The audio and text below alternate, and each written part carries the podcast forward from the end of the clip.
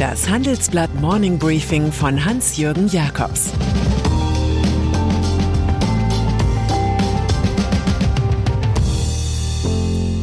Guten Morgen allerseits. Heute ist Dienstag, der 27. September 2022 und das sind unsere Themen.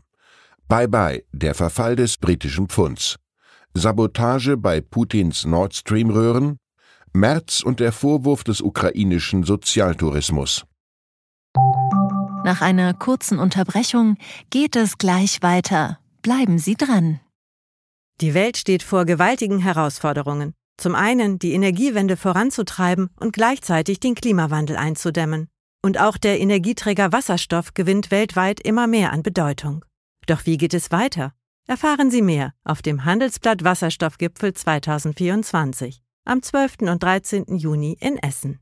Infos unter handelsblatt-wasserstoffgipfel.de.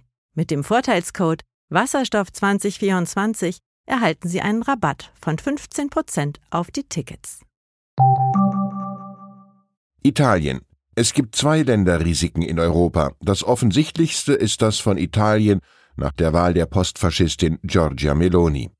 Gut möglich, dass sie bald Viktor Orban, den Boten der Illiberalität mitten in der Demokratie, zum größten Bündnispartner gegen Brüssel erklärt. Gut möglich auch, dass die EU-Kommission andererseits bald nicht nur gegen Ungarn, sondern auch gegen Italien wegen unsauberer Budgetpraktiken ins Feld zieht. IFO-Chef Clemens Fuß fordert, dass finanzielle Zuwendungen an Italien gestrichen werden müssen, sollte die neue Regierung gegen europäische Verpflichtungen verstoßen. Mit ethischen Standards argumentiert wiederum die französische Premierministerin Elisabeth Born, die sagt, in Europa haben wir eine Reihe von Werten und wir werden aufpassen, dass diese Werte im Hinblick auf Menschenrechte und das Recht auf Abtreibung von allen respektiert werden. Da Verlässlichkeit und Prinzipientreue nicht zu den Werten des neuen römischen Rechtspakts gehören, kann getrost auf den nächsten internen Streit der Meloni-Truppe gewettet werden.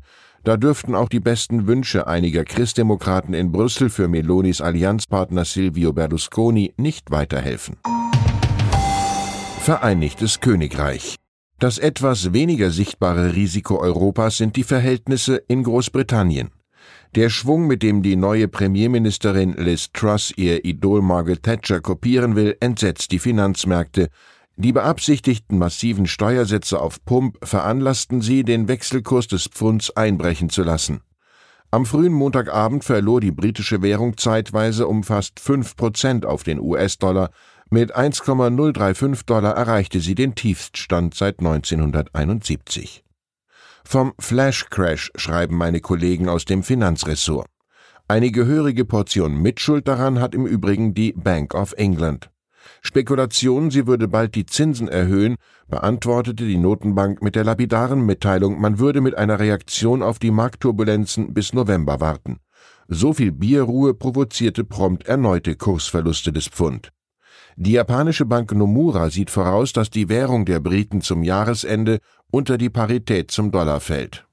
Und der Chefökonom des Global Wealth Management der Großbank UBS fiel mit der Bemerkung auf, Investoren würden dazu neigen, die neue konservative Regierung in Downing Street als Doomsday Cult zu sehen, als Sekte des jüngsten Tags. Sogar Raphael Bostic von der Niederlassung der US-Notenbank Fed in Atlanta warnt vor dem Risiko einer globalen Rezession durch die britische Politik. Fazit, die Wiedergeburt des Thatcherismus ist ein Fall für die Notaufnahme. Nord Stream.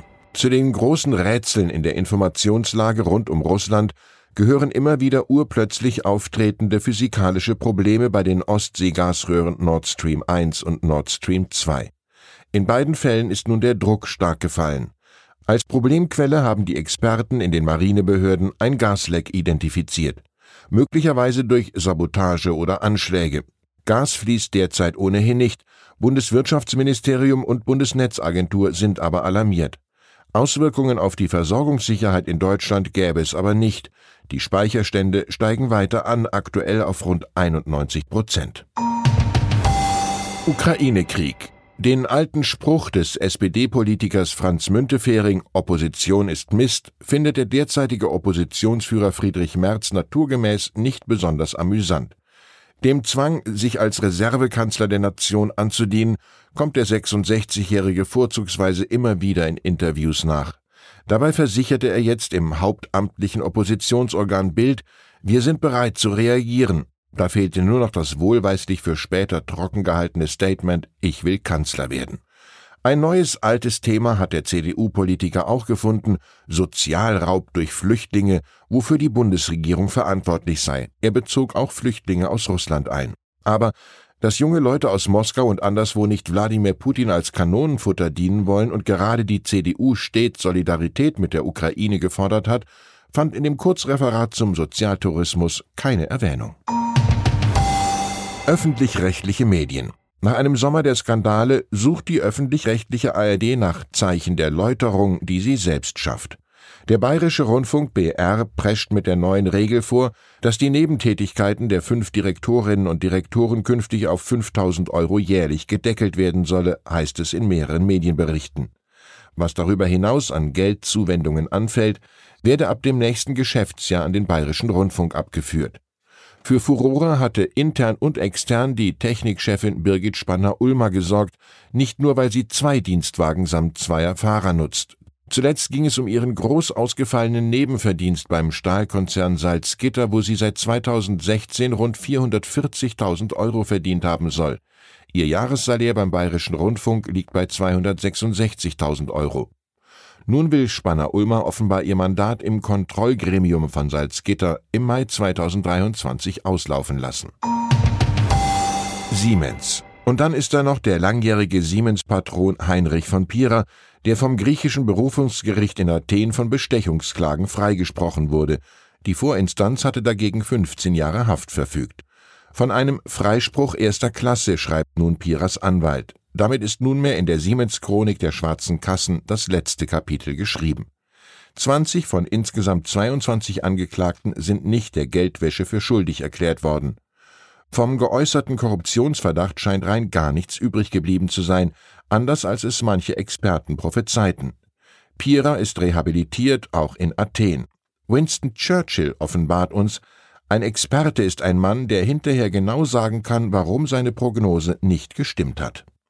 Ich wünsche Ihnen einen erfreulichen, produktiven Tag. Es grüßt Sie herzlich Ihr Hans-Jürgen Jakobs. Zur aktuellen Lage in der Ukraine. Der nächste große Durchbruch der ukrainischen Armee steht im Donbass bevor. Die Ukraine haben weitere russische Stellungen östlich des Flusses Oskil überwunden. Prorussische Beobachter befürchten einen Kollaps der gesamten Defensivlinie. Muss man Putin auch einen Atomschlag zutrauen oder spielt er nur mit Vernichtungsängsten?